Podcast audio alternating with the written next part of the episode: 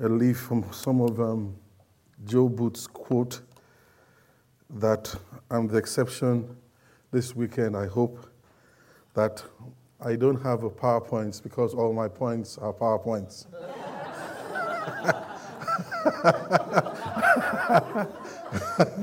you remember that, Joe, yeah?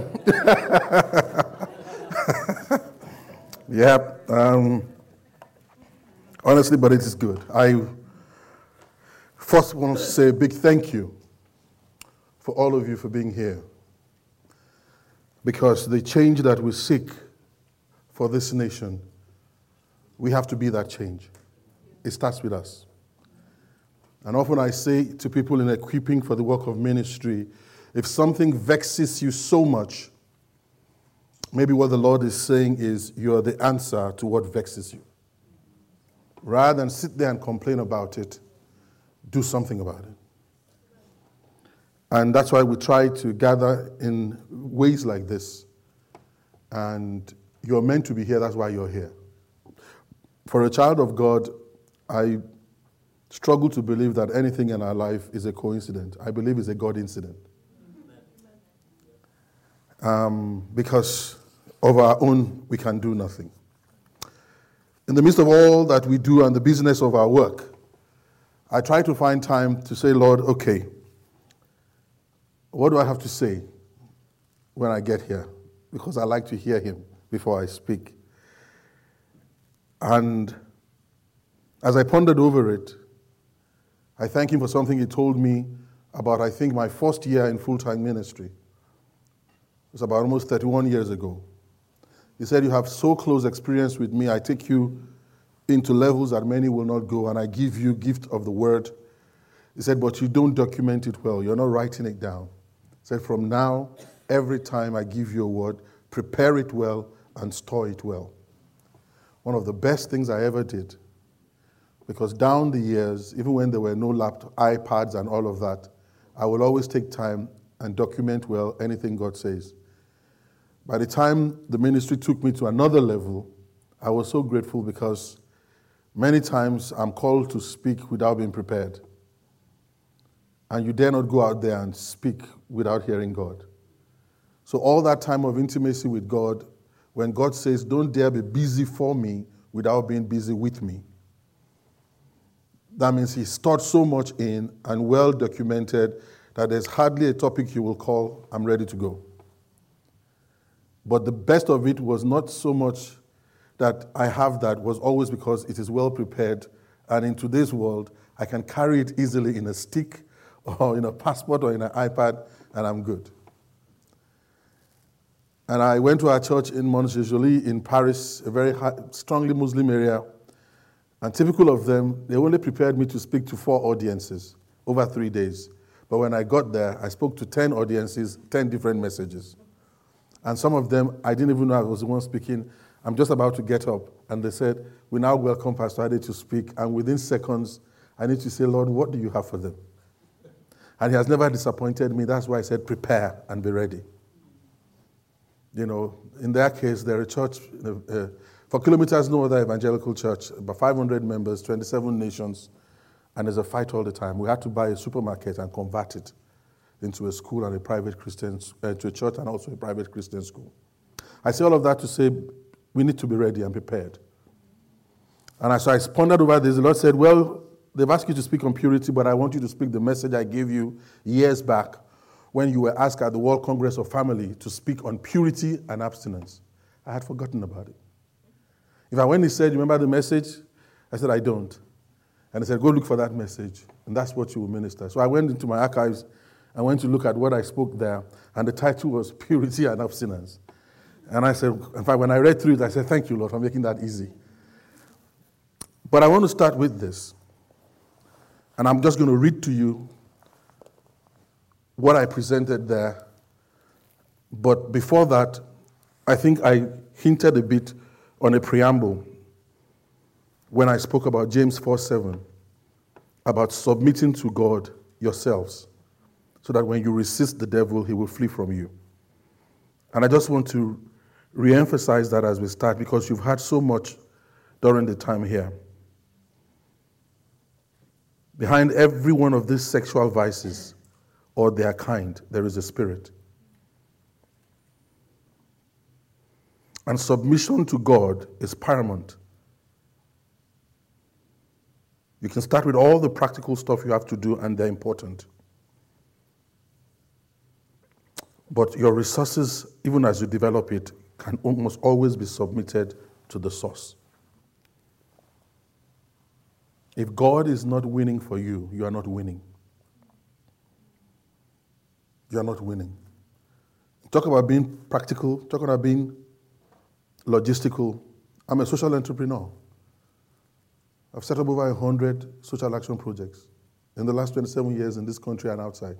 I know what it is to feel the pain of people and then go and set up projects or initiatives that minister to it. But I've learned that with all of it, if it's empty of Christ, it's crisis. I got tired of feeding bellies and sending them to hell. Yes, they are hungry, I'm feeding them, I'm giving that to them. Then they die, but they don't have Christ. And that was what the Lord was saying to me.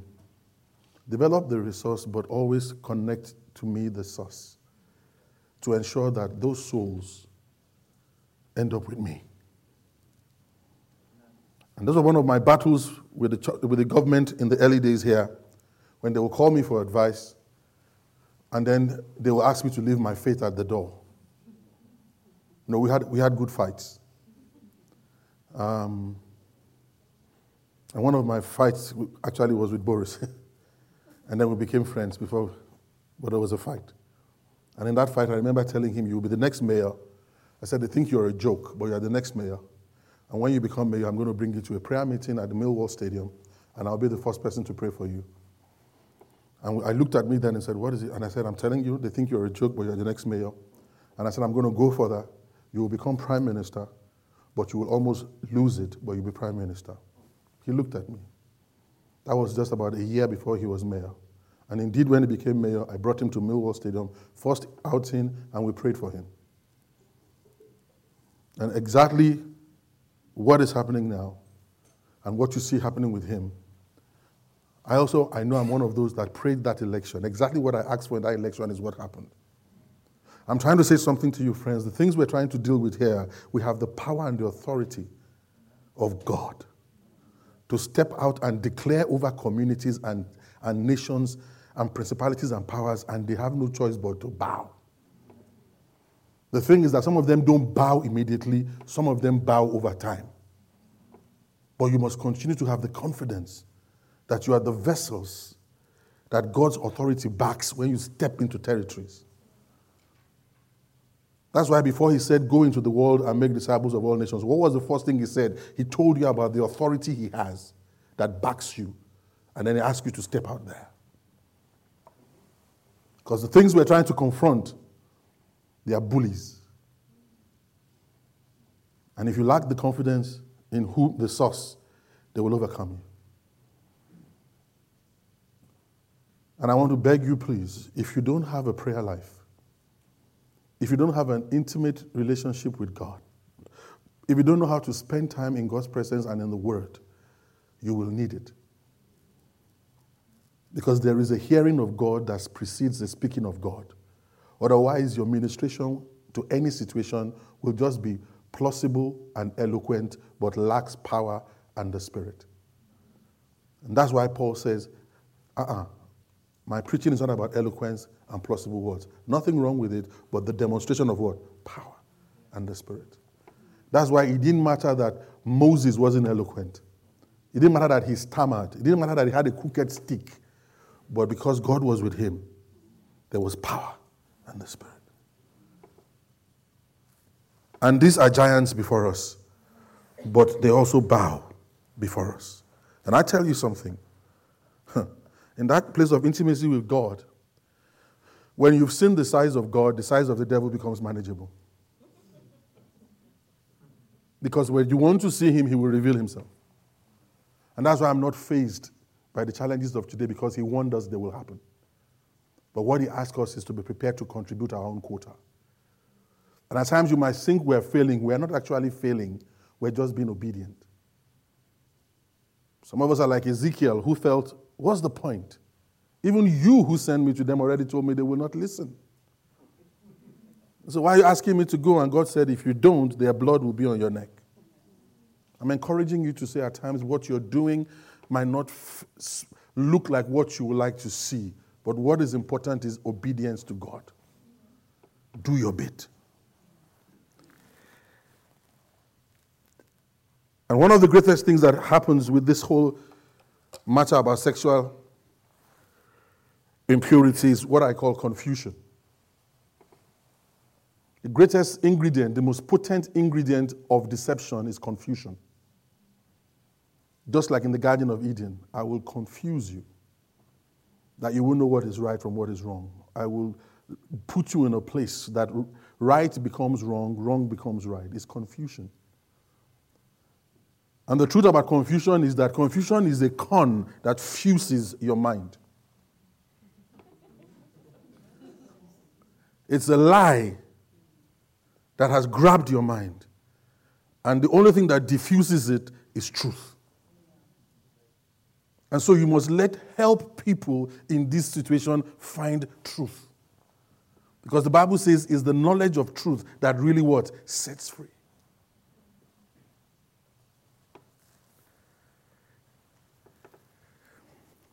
But many a times, as well, it's also the fear. Abstinence, for example. Ah, if I say that, people, it's not popular anymore. Or if I go and do that, what if I fail? What if it doesn't work? The fear of failure stops some of us of stepping out to do what we have to do about this issue. The fear, what if it fails? What if what we provide does not work? I've got good news for you, friends. The success you seek with dealing with this issue is not, there's no shortcut to it because it's deep. And by the way, if you ever seek a shortcut to success, you cut your success short. Don't do it.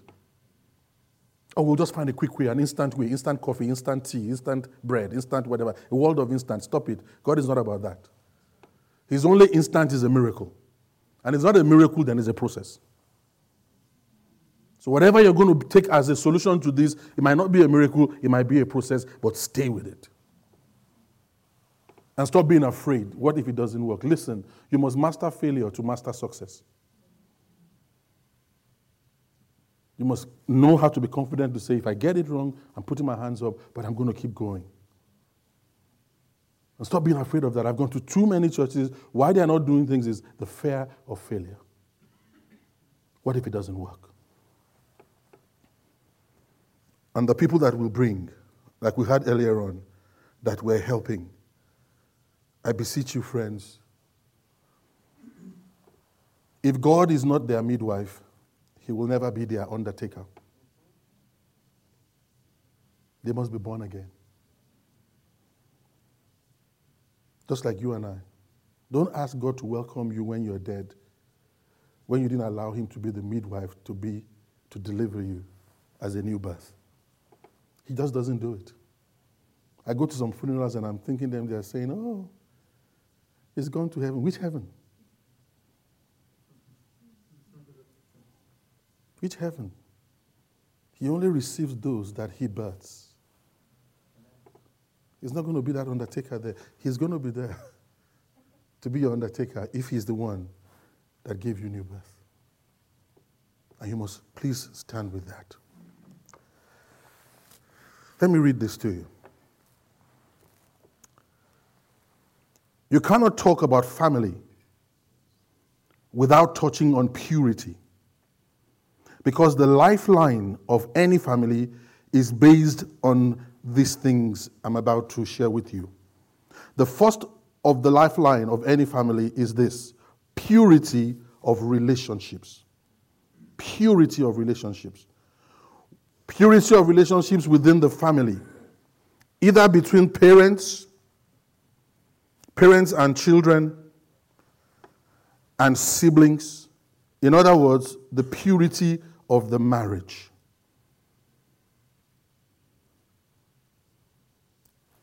The problem starts because most relationships there's no purity in it.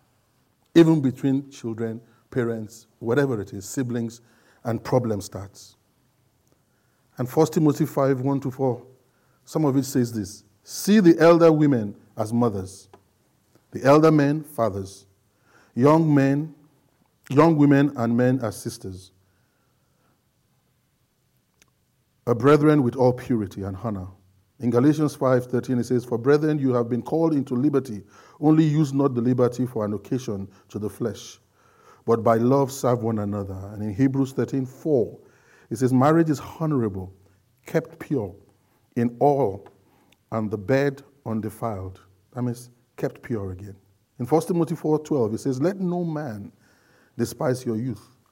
But be thou an example of the believers in word, in conversation, in charity, in spirit, in faith, in purity. In Titus 2 1 to 15, some of it says this. It teaches on sound doctrine with focus on relationship and character.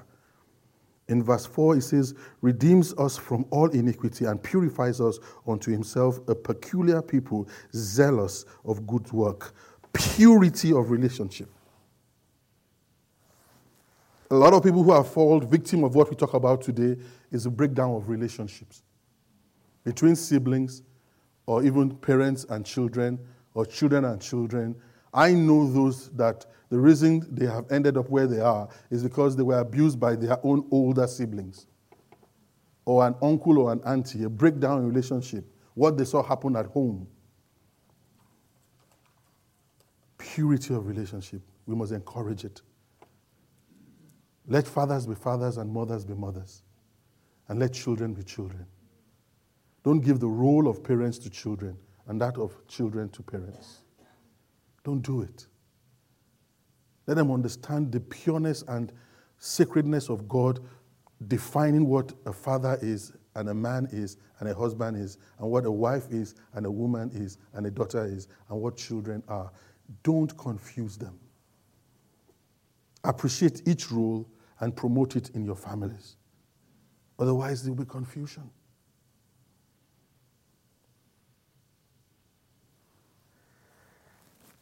The other thing uh, that is key is purity of life.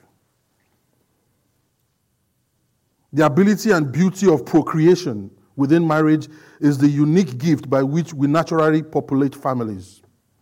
So, whether it's the beginning of life, birth, or the end of life, death, it's true that life which is pure produces healthy families. If we destroy life at birth, at will, and treat it with levity, and sim- similarly disrespect life at death by making it seemingly convenient to take life, we simply complicate marriage and implicate families. We contaminate something so pure, simple, and sensible, and clothe it with good arguments. I call it destructive deception that promotes family without purity, without moral boundaries, all in the name of human rights and scientific development. And we bring that into the family. Our kids can sleep around as they like, get each other pregnant, and then you tell them, it's okay, just go and abort it. They disrespect life at birth.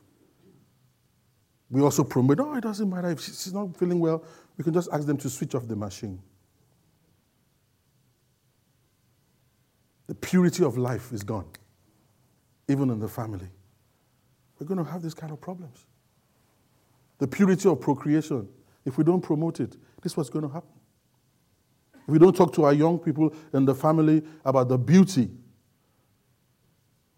of what God has gifted us, about intercourse, about intimacy, about sex. Sex and intimacy and intercourse of its own is not bad. There's not a problem with it. The problem is we who are beneficiaries of it. How much do you sit your family down and promote those things? I've gone to some families, they will say, please don't talk about abortion in our home. And it's a Christian home. They think because somebody's done it before and is guilty of it, they don't want to talk about it. The more reason you talk about it. Some churches will not invite us because they will never want you to talk about those topics. Because many people in their churches are doing it and they don't want to be reprimanded. It starts from the home, the purity of life. It pains me in my own community that majority of the young people that are dying to gun and knife crime. Have you watched the statistics? Most of them come from broken families. Relationships broken. No morality. No respect for life. And that's why you can go out and take a knife and stab another young man like yourself so many times in the right places to ensure they die, and they walk away from it and they feel no remorse. That young person has not been taught the purity of life. If he has, it's difficult to go and do that. I ask some young people and I say to them, Why would you do this to your sisters in the black community? You're asking people to respect your, your mother, your sisters, your girlfriend, but do you respect them? He said, What do I mean? I said, You're not married, young man. And I know you are so sexually exhausted by sleeping with not only this sister of yours that you call a sister, and you probably are sleeping with another sister while you're with her, with her and you think it's okay. Tell me what respect you have for her. I said, what, I said, what do you do then if she gets pregnant? Oh, come on, Pastor. She can always abort it. That's what it, that's what, so, so confidently. No, she can just go and abort it. And my heart sinks because the way they say it. I said, okay, let's hold on a bit. What if she doesn't want to sleep with you? I will force her to sleep with me. He tells me. Where is the purity of life there? That if pregnancy comes, they're saying, we'll just kill it. We must promote these things a lot more in our families. The purity of life, the purity of marriage. For in Jeremiah 1 5, it says, Before I formed thee in the belly, I knew thee. Psalm 139, it says, For you created my innermost being, you knitted me together in my mother's womb. They need to hear that to know how special they are. We're talking about purity. Whilst we're talking about it from a, sexuality point of view, I'm taking you back to some of the root causes before it becomes that. Because when you don't respect the purity of relationship and the purity of life, you're going to mess things up.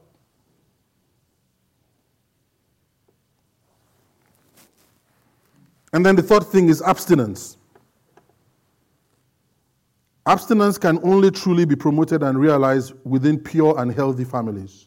In other words, within pure relationships, where the purity and appreciation of life at all stages is protected and respected. I will be scared to take a young woman or anybody and have reckless intercourse with them because what if she gets pregnant or something happens? Or what if that now turns her life upside down? And she cannot do this because I've seen young people, we've sent them to university while they're in the second year, they're pregnant. Because they've not abstained. And so I'm going to educate my young people about the consequences of irresponsible sexual activity and life we now focus more on prevention, not prevention, you know, managing situations rather than abstinence.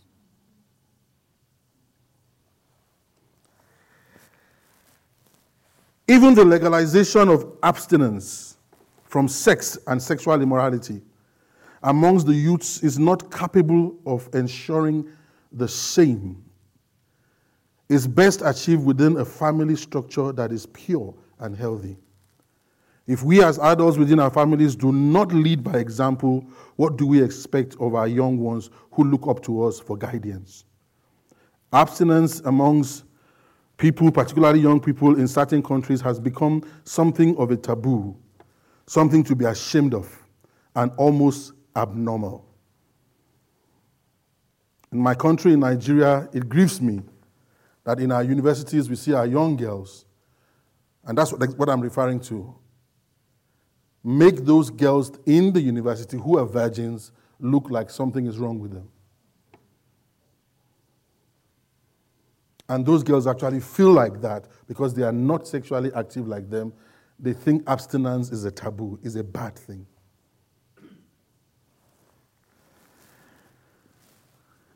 In our century, leader, in, in this century, we as leaders,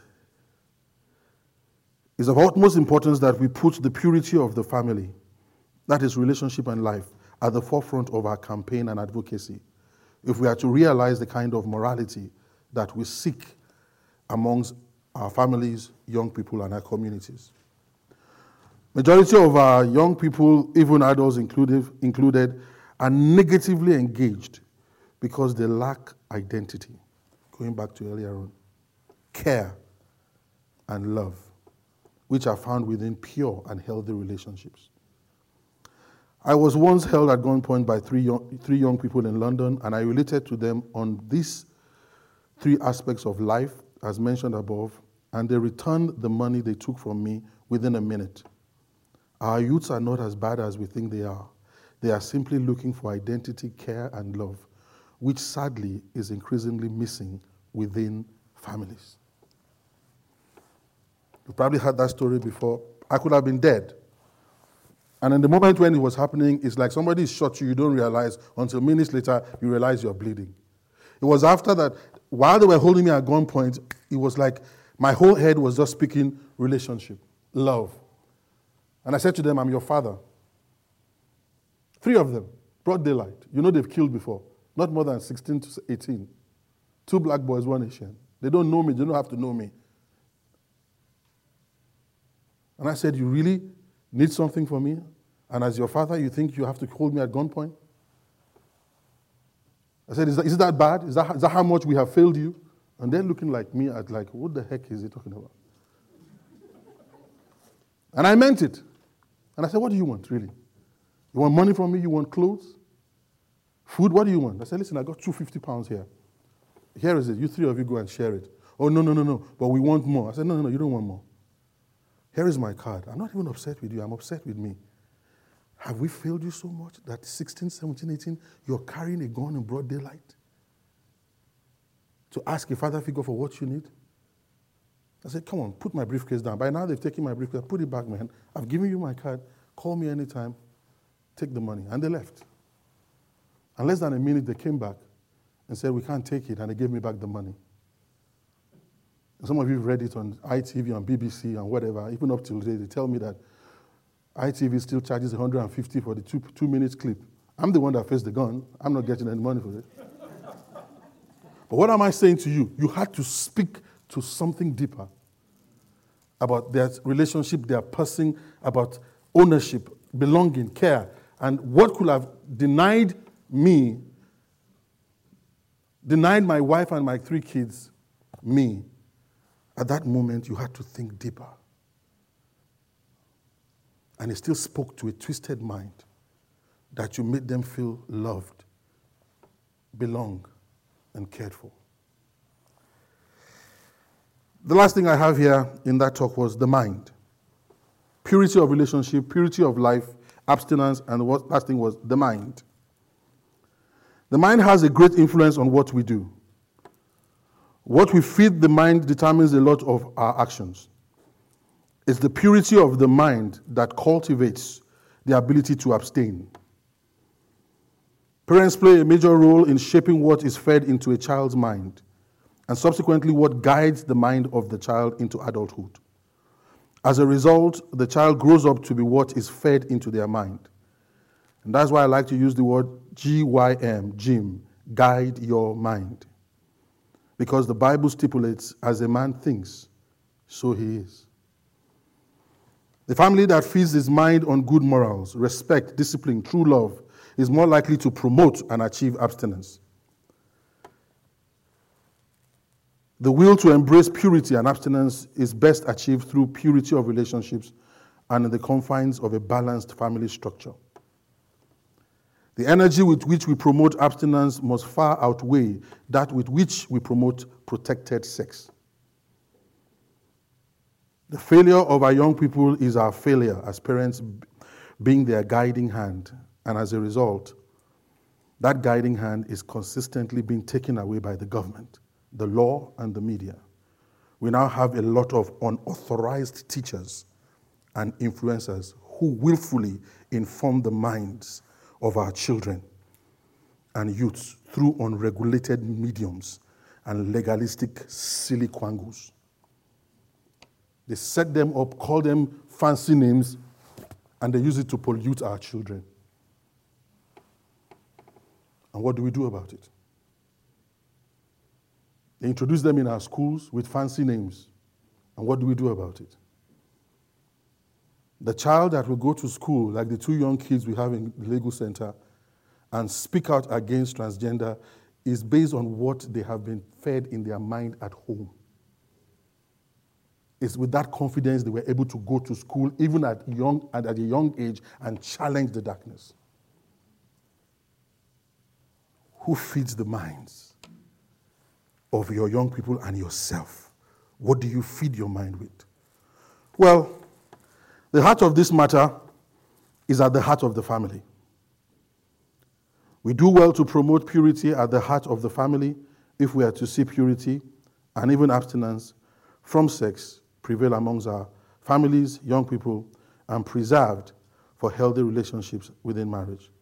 The truth is, majority of us, even our young people, particularly our young people, become so sexually active at a very young age that by the time they decide to get married, they are sexually exhausted.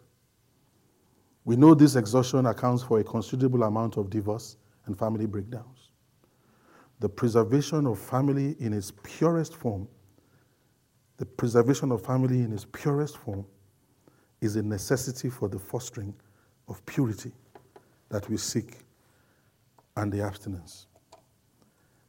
Friends, you mustn't leave here after these two days and say, it's just going to be business as usual. What I'm asking is if you're already doing something, continue to do it and seek to do more. If you are not been doing something, find something to do, and if you cannot do it on your own, partner with somebody. But to give an excuse that there's nothing I can do, I don't accept. There's somebody around you this day, this season, that needs you. For Romans 8:19 says, and creation waits with eager what? Expectation. For us to be revealed. You are a seed that God sowed. And the seed that you are will not always look like the fruit you produce. And even the tree that comes out of the, you, the seed, and produces that fruit. And I'm talking about the apple seed does not look like the apple. Neither does it look like the tree. But the tree and the apple came from the seed. And the apple tree does not eat the apple it produces. Somebody else eats the apple. What's that telling you? The seed that you are and the tree that comes out of you and brings fruit is not for you, it's for someone else. And if you thought that you had all these blessings and all this fruit coming out of you for yourself, I've got good news for you. It's not for you. God help you. Don't even try to return to God with all those fruits. And you did not deliver it to the people that God sent you to give it to. If you thought the banks were the most vicious when it comes to ROI, return on investment, Wait until you meet God. He's waiting for every single one of us for what He invested in us. He's waiting for the return on His investment. Oh, you saw him what he did in the parable. Okay, I gave you five, I gave you ten, I gave you whatever. When I come back, I don't care what you think. You better come and double it and increase it. So please, with all that you've had today, someone needs you to take it to them. And that might just be the saving grace. And don't worry too much. Like Mike said earlier on, if your role in that person's life is where what you do is that therapeutic, practical, physical stop, whatever that is necessary, you've done your bit. Somebody else down the line will speak another thing into their lives. Another person will speak something else. And then one day, they will meet an evangelist. That when they think of all the things that people have done and said to them, then that evangelist is the one that leads them to Christ. But each one of us have played a part before that person got to that place where they surrender to Christ. I think you heard Keith earlier on. Did you realize how many people at different points that spoke into his life? But one day he ended up in a place whereby he totally surrendered and led to the Lord. But there were many people who contributed. Please play your part. My promotion of purity is that you have a part to play. And stop hiding, stop giving excuses.